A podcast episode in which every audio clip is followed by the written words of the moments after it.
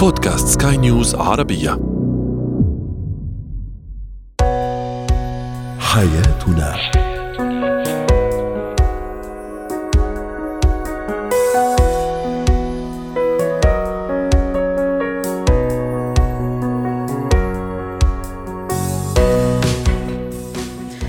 مستمعينا الكرام، اهلا بكم معنا الى حياتنا، فضاؤكم اليومي الذي يعنى بشؤون الاسره وباقي الشؤون الحياتيه الاخرى، والذي يمكنكم الاستماع اليه عبر منصه سكاي نيوز ارابيا .com/بودكاست وباقي منصات سكاي نيوز العربيه الاخرى. شاركونا عبر رقم الواتساب 009715618886223. معي انا الشاب. اليوم نتحدث عن الشريك المتردد، الزوجه المتردده او الزوج المتردد، طفلي ضعيف الشخصيه، وما هي الصفات التي فعلا تظاهرت على طفلي؟ فاكيد أنه طفلي هذا هو ضعيف الشخصية. وأخيراً إتيكيت وحدود المجاملة بين الأشخاص.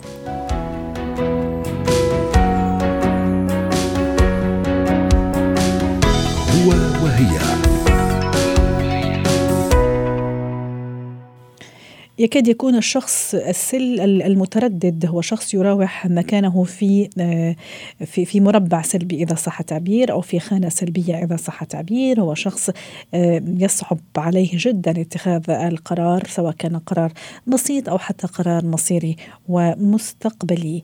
للحديث عن هذا موضوع الشريك المتردد، الزوجة المترددة أو الزوج المتردد، رحبوا معي بالدكتورة ريما بدجاني، الخبيرة الاستشارية النفسية والأسرية، ضيفتي العزيزة من بيروت. أهلا وسهلا بالدكتورة ريما. اليوم نتحدث عن الزوج المتردد في اتخاذ القرار، أو الزوجة المترددة في اتخاذ القرار. وحياة زوجية، وحياتنا الزوجية هي عبارة عن سلسلة من اتخاذ القرارات، ابتداء من القرارات البسيطة جدا إلى غاية القرارات المصيرية والقرارات المستقبلية اللي تتعلق بمصير أبنائي، مصير أسرتي، والقرارات الكبيرة أيضا في الحياة. زوجي يعني الله يا دكتورة ريما، قديش يعني متعب لما يجي يتخذ القرار، وزوجتي أيضا قديش متعبة لما تيجي تتخذ القرار. بالعكس، دائما ترمي الحمل علي أنا كزوج وتخليني أنا أتخذ القرار، رغم أني أشركها في كثير من الأحيان في اتخاذ القرار، لكن تفضل أنه أنا اللي أخذ القرار عنها. أيضا بالنسبة لبعض الأزواج.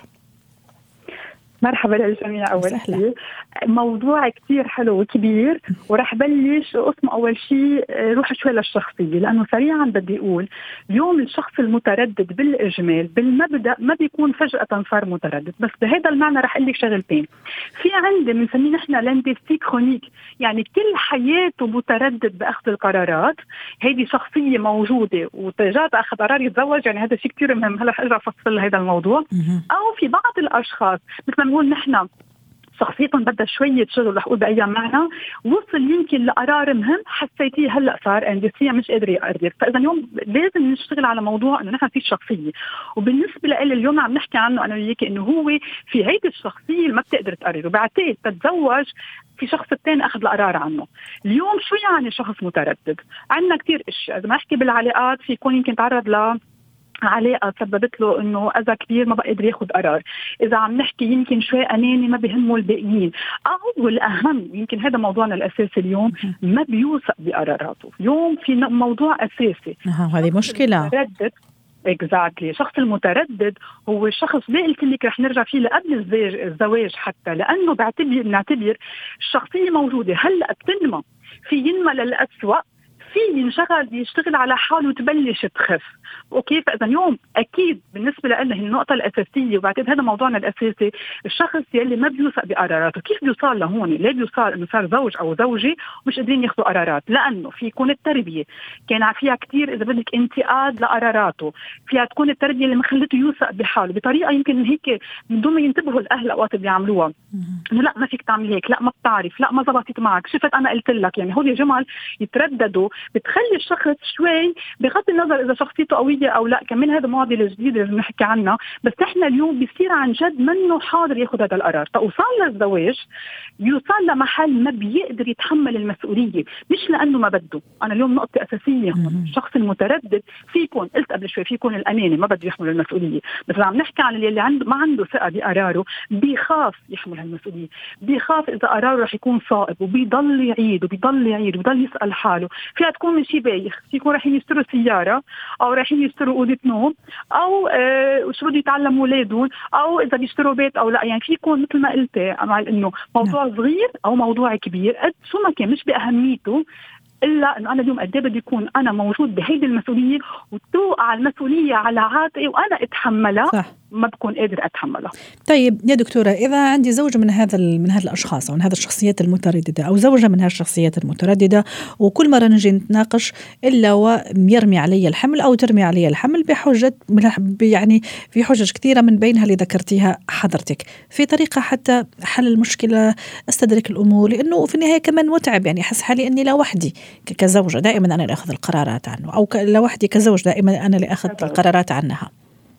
صحيح. هلا اول شيء بقى مهمين انتوا يوصلوا للزواج، لانه هذا قرار كتير صعب بيقدر ياخده الشخص المتردد. صحيح. وبعدين بتكون ظاهره شوي بشخصيته ان كان زوج او زوجه، بس بعد قبل الزواج اوقات ما بننتبه لهم كتير، ما بيكون القرارات يمكن يعني اذا بدنا نظهر مشوار من هون ببلش ينتبهوا، ما بيقرر اي مطعم بده يروح عليه، ما بيقرر اي مشوار، على طول بكيب على غير. وصلنا للزواج وبدنا نحن نكون عم نشتغل على الموضوع، اول شيء رح روح للبارتنر للطرف قبل الشخص المتردد، ما تخلوه يتعبكم قبل ما بلش عنده هو، لأنه المشوار شوي طويل.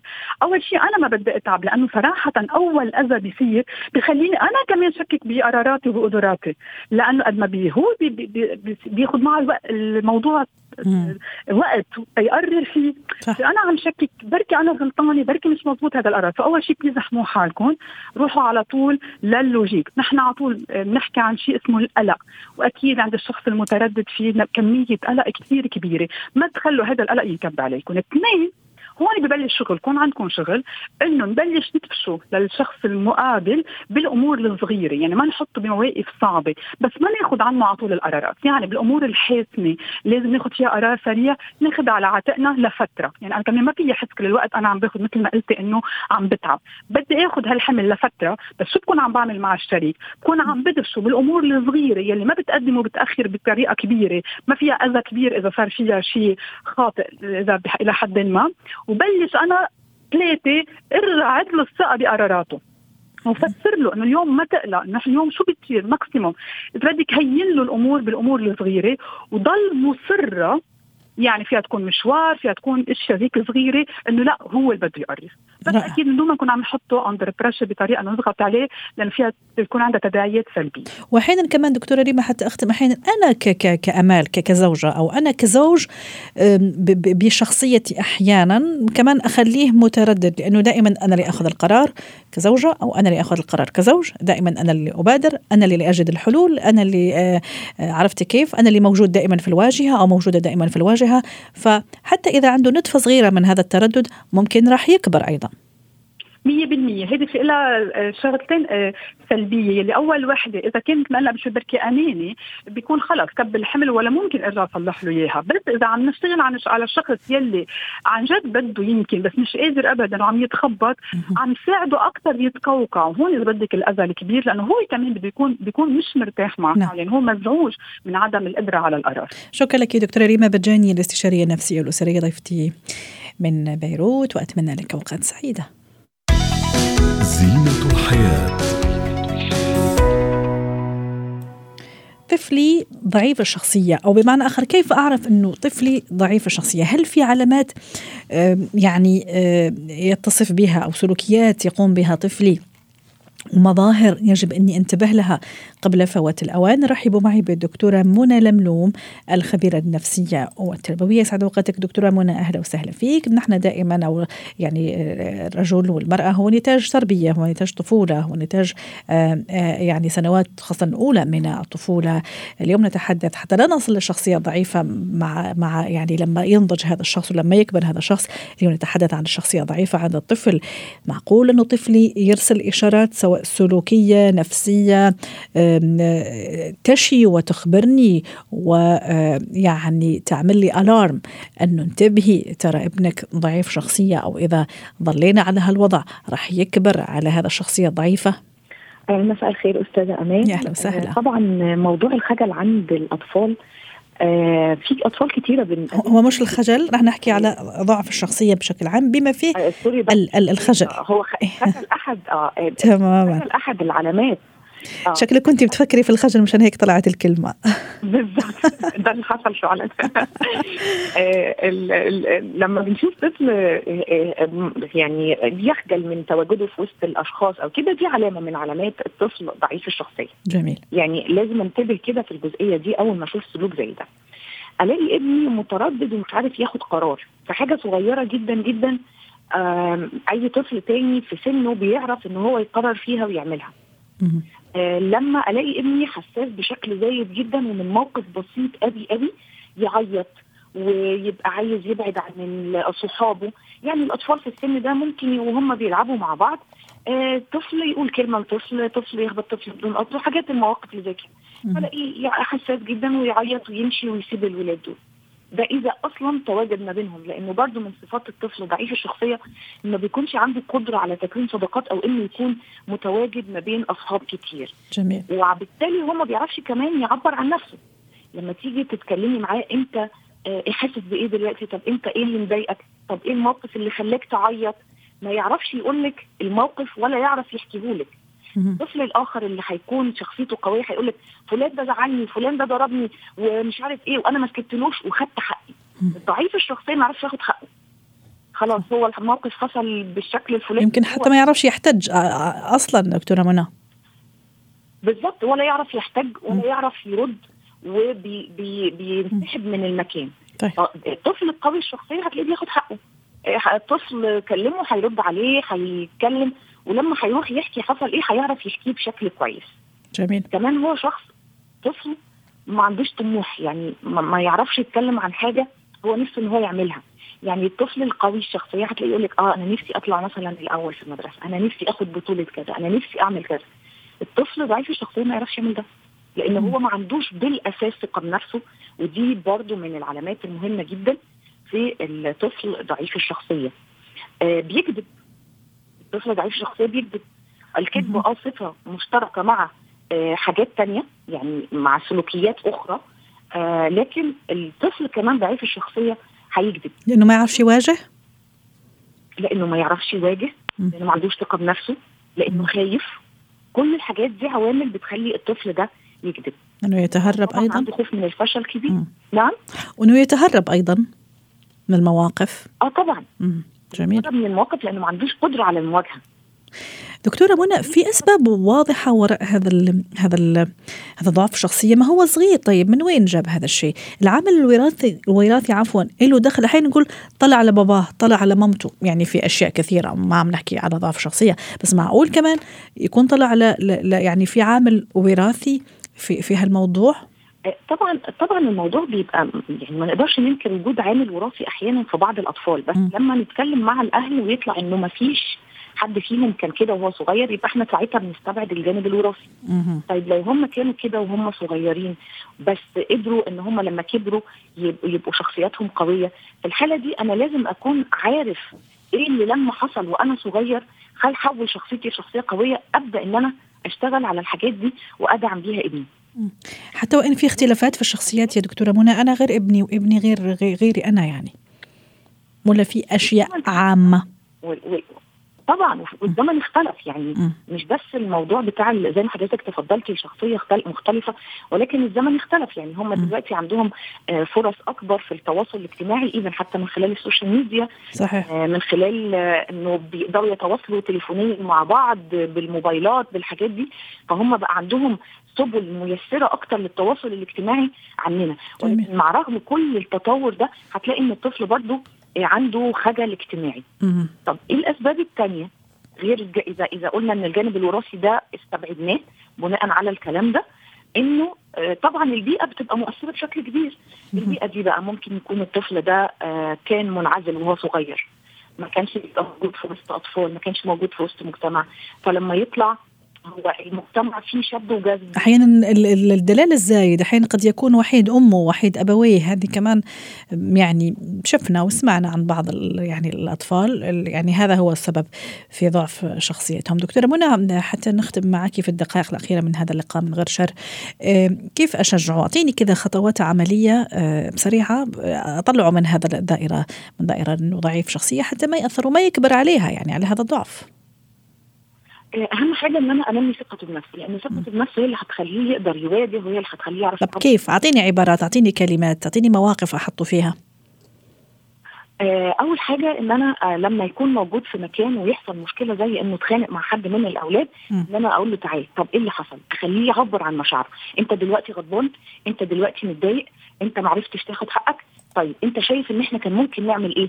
ابدا اخليه هو يفكر معايا علشان نوصل للموضوع ده. جميل. شايف ان الافضل بقى دلوقتي ان انت تروح وتتكلم معاهم وتقول لهم ان انت كنت زعلان وتعبر عن مشاعرك وتشوف هم رد فعلهم ازاي. يبقى انا بدل ما كان هو بيحجم وبيبعد وبيهرب، انا خليته يروح ويواجه ويعبر. فدي خطوه مهمه جدا. جميل. اقدر اقول خطوات اخرى؟ اتفضلي، عم نختم في دقيقه. حاضر. كمان انه اخلي الطفل يقدر ان هو يعتمد على نفسه. يعني انا لما هكون انا بخلي الطفل اعتمادي، هو هيبقى دايما منتظر حد بيعمل له الحاجه، لكن لما انا هدربه انه يعتمد على نفسه، ده هيكون شيء بالنسبه للطفل مفيد جدا. وكمان احترمه وما اتكلمش عنه بشكل سلبي، لانه الطفل ده دايما بيكون عنده حساسيه شديده جدا عن الاطفال الاخرين، واشركه في انشطه جماعيه علشان يقدر ان هو يعني يكون عنده قوه في المواجهه ويكتسب الصفات الايجابيه اللي تخلي شخصيته قويه. شكرا لك يا دكتوره منى لملوم، الخبيره التربويه، ضيفتي العزيزه من القاهره.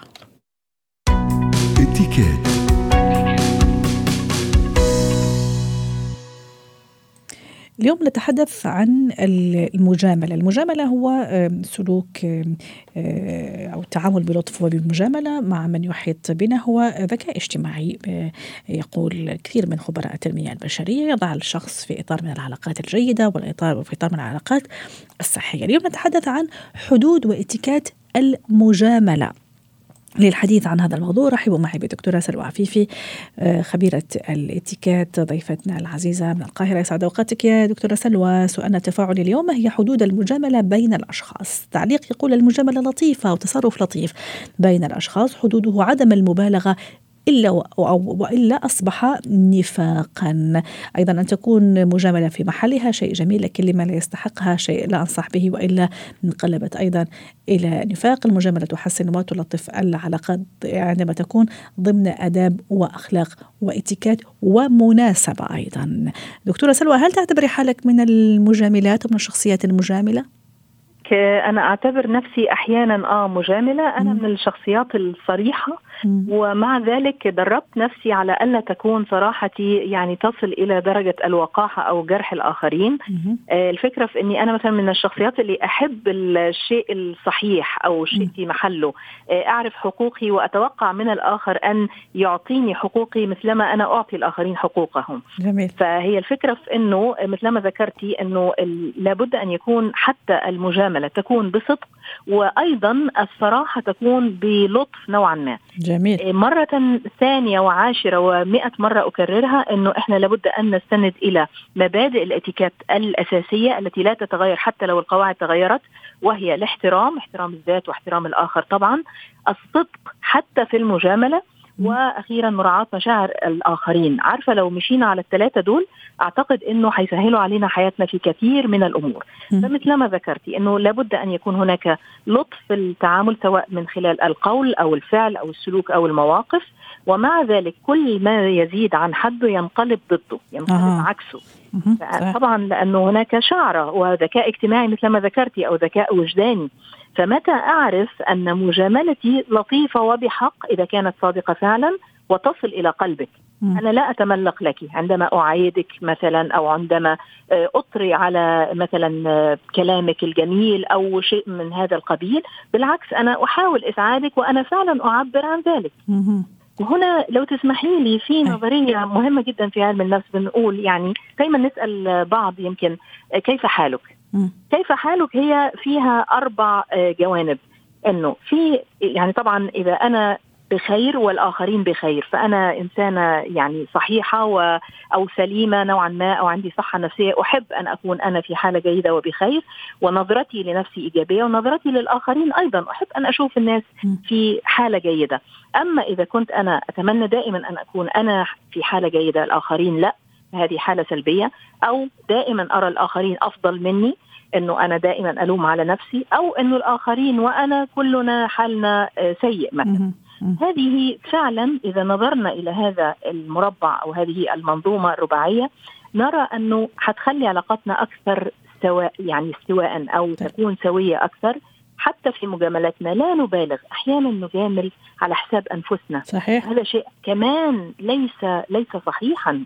يعني في تعليق جميل عجبني، المجاملة كالملح قليل عنه ينتج أو قليل منه ينتج عنه مشاعر إيجابية ومحبة، وكثير منه يجعل الشخص منافق أو يبدو منافق، أخرق، متصنع وضعيف الشخصية. يعطيني كذا موقف دكتورة سلوى، يعني موقف ما إذا بالغت فيه في المجاملة راح أكون فعلا يعني شوية زدتها حبتين، وفي نفس الوقت لا يعني يفضل أني أكون فيه مجامل. يعني هذا الشعر، يعني شعرة معاوية مثل ما بيقولوا، أو هذا الخيط الرفيع كيف لازم أوازنه؟ شوفي يعني مثلا احنا في التدريب كتير بيقابلنا المواقف ده، سواء انا مدرب او متدربه. يعني احيانا مثلا ممكن طبعا الصبح لما نشوف بعض، عارفه حلو انه اقول لك مثلا ايه الجمال ده، يو لوك برايت توداي، او يعني شكلك مشرق اليوم، دي مجامله لطيفه وفعلا نحب نشوف بعض حلوين. بس انه مثلا يعني احد المتدربين مره في مره من المرات في البريك يعني قدم لي مثلا كوب الشاي، كيف تقبلتها شكرا يعني بلطف منه، بس مش معقول على مدار الثلاث ايام هو بيعمل لي الشاي، يعني فاهمه ازاي؟ فهنا لا، مجامله لطيفه، ومع ذلك انا احسنت نيته، يعني انه مش عايز مني حاجه، لا احنا نجاح ولا سقوط ولا يعني، بس عارفه كل ما زاد عن حد ينقلب ضده. ايضا التملق مع المدير، يعني ايضا في مجال العمل، تملق مع الاصحاب، او يعني زياده المجامله. بالعكس حلو ان انا اقف معك في مواقف مختلفه، في الفرح، في الاحزان، في المعايدات، الهدايا لفته لطيفه، بس حينما تزداد عن حدها سيكون لديك علامة استفهام. صحيح. سلوى ليه بتعمل معايا كده؟ الإنسان المجامل بشكل دائم، بشكل في كل المواقف كمان، يعني يثير شوية شك، يعني صح، ويفقد معناها. أيوة. طب أنت هتحسي إنه أنا فعلا صادقة معاك. صح، مش عارفة متى هذا الكلام، هل هو مجاملة أو هل هو حقيقة أحيانا هو. صح دكتورة سلوى، قبل ما نختم معك كمان حابة أعرف منك شغلة في موضوع المجاملة. حين نطلب من سلوى مثلا رأيها في موضوع ما، أو مني أنا رأيي في موضوع ما، وأنا أكون يعني مخلصة وصادقة في هذا الرأي، لكن كمان الناس تزعل إذا أعطيتها رأيك بصراحة. طيب أنا كيف رح يعني أكون صادقة معك وأنا كمان عم جاملك ما عم أقول لك الحقيقة؟ صحيح. هنا مثلا هقول لك إيه هي، وباختصار دكتورة، ليس فقط ماذا أقول، كيف أقول. خليني أقول لك مثلا إنه أنت عملتي، اشتريتي فستان أو اشتريتي بيت أو عملتي كذا، وأنا شايفة إنه أخطأتي في هذا القرار. طب خلاص أنت اشتريتيه وتكبدتي مع أموال فظيعة. أحاول بقدر الإمكان إن أقول لك مثلا، أنا عايزة أقول لك مثلا إنه الألوان اللي اخترتيها مش حلوة، بس أنا أقول لك مثلا أمل، طب إيه رأيك طب لو حاولنا نفتح اللون ده، أو نحط مثلا عليه مثلا لمسة فاتحة، مش شايف إن هو ممكن يطفي جمال؟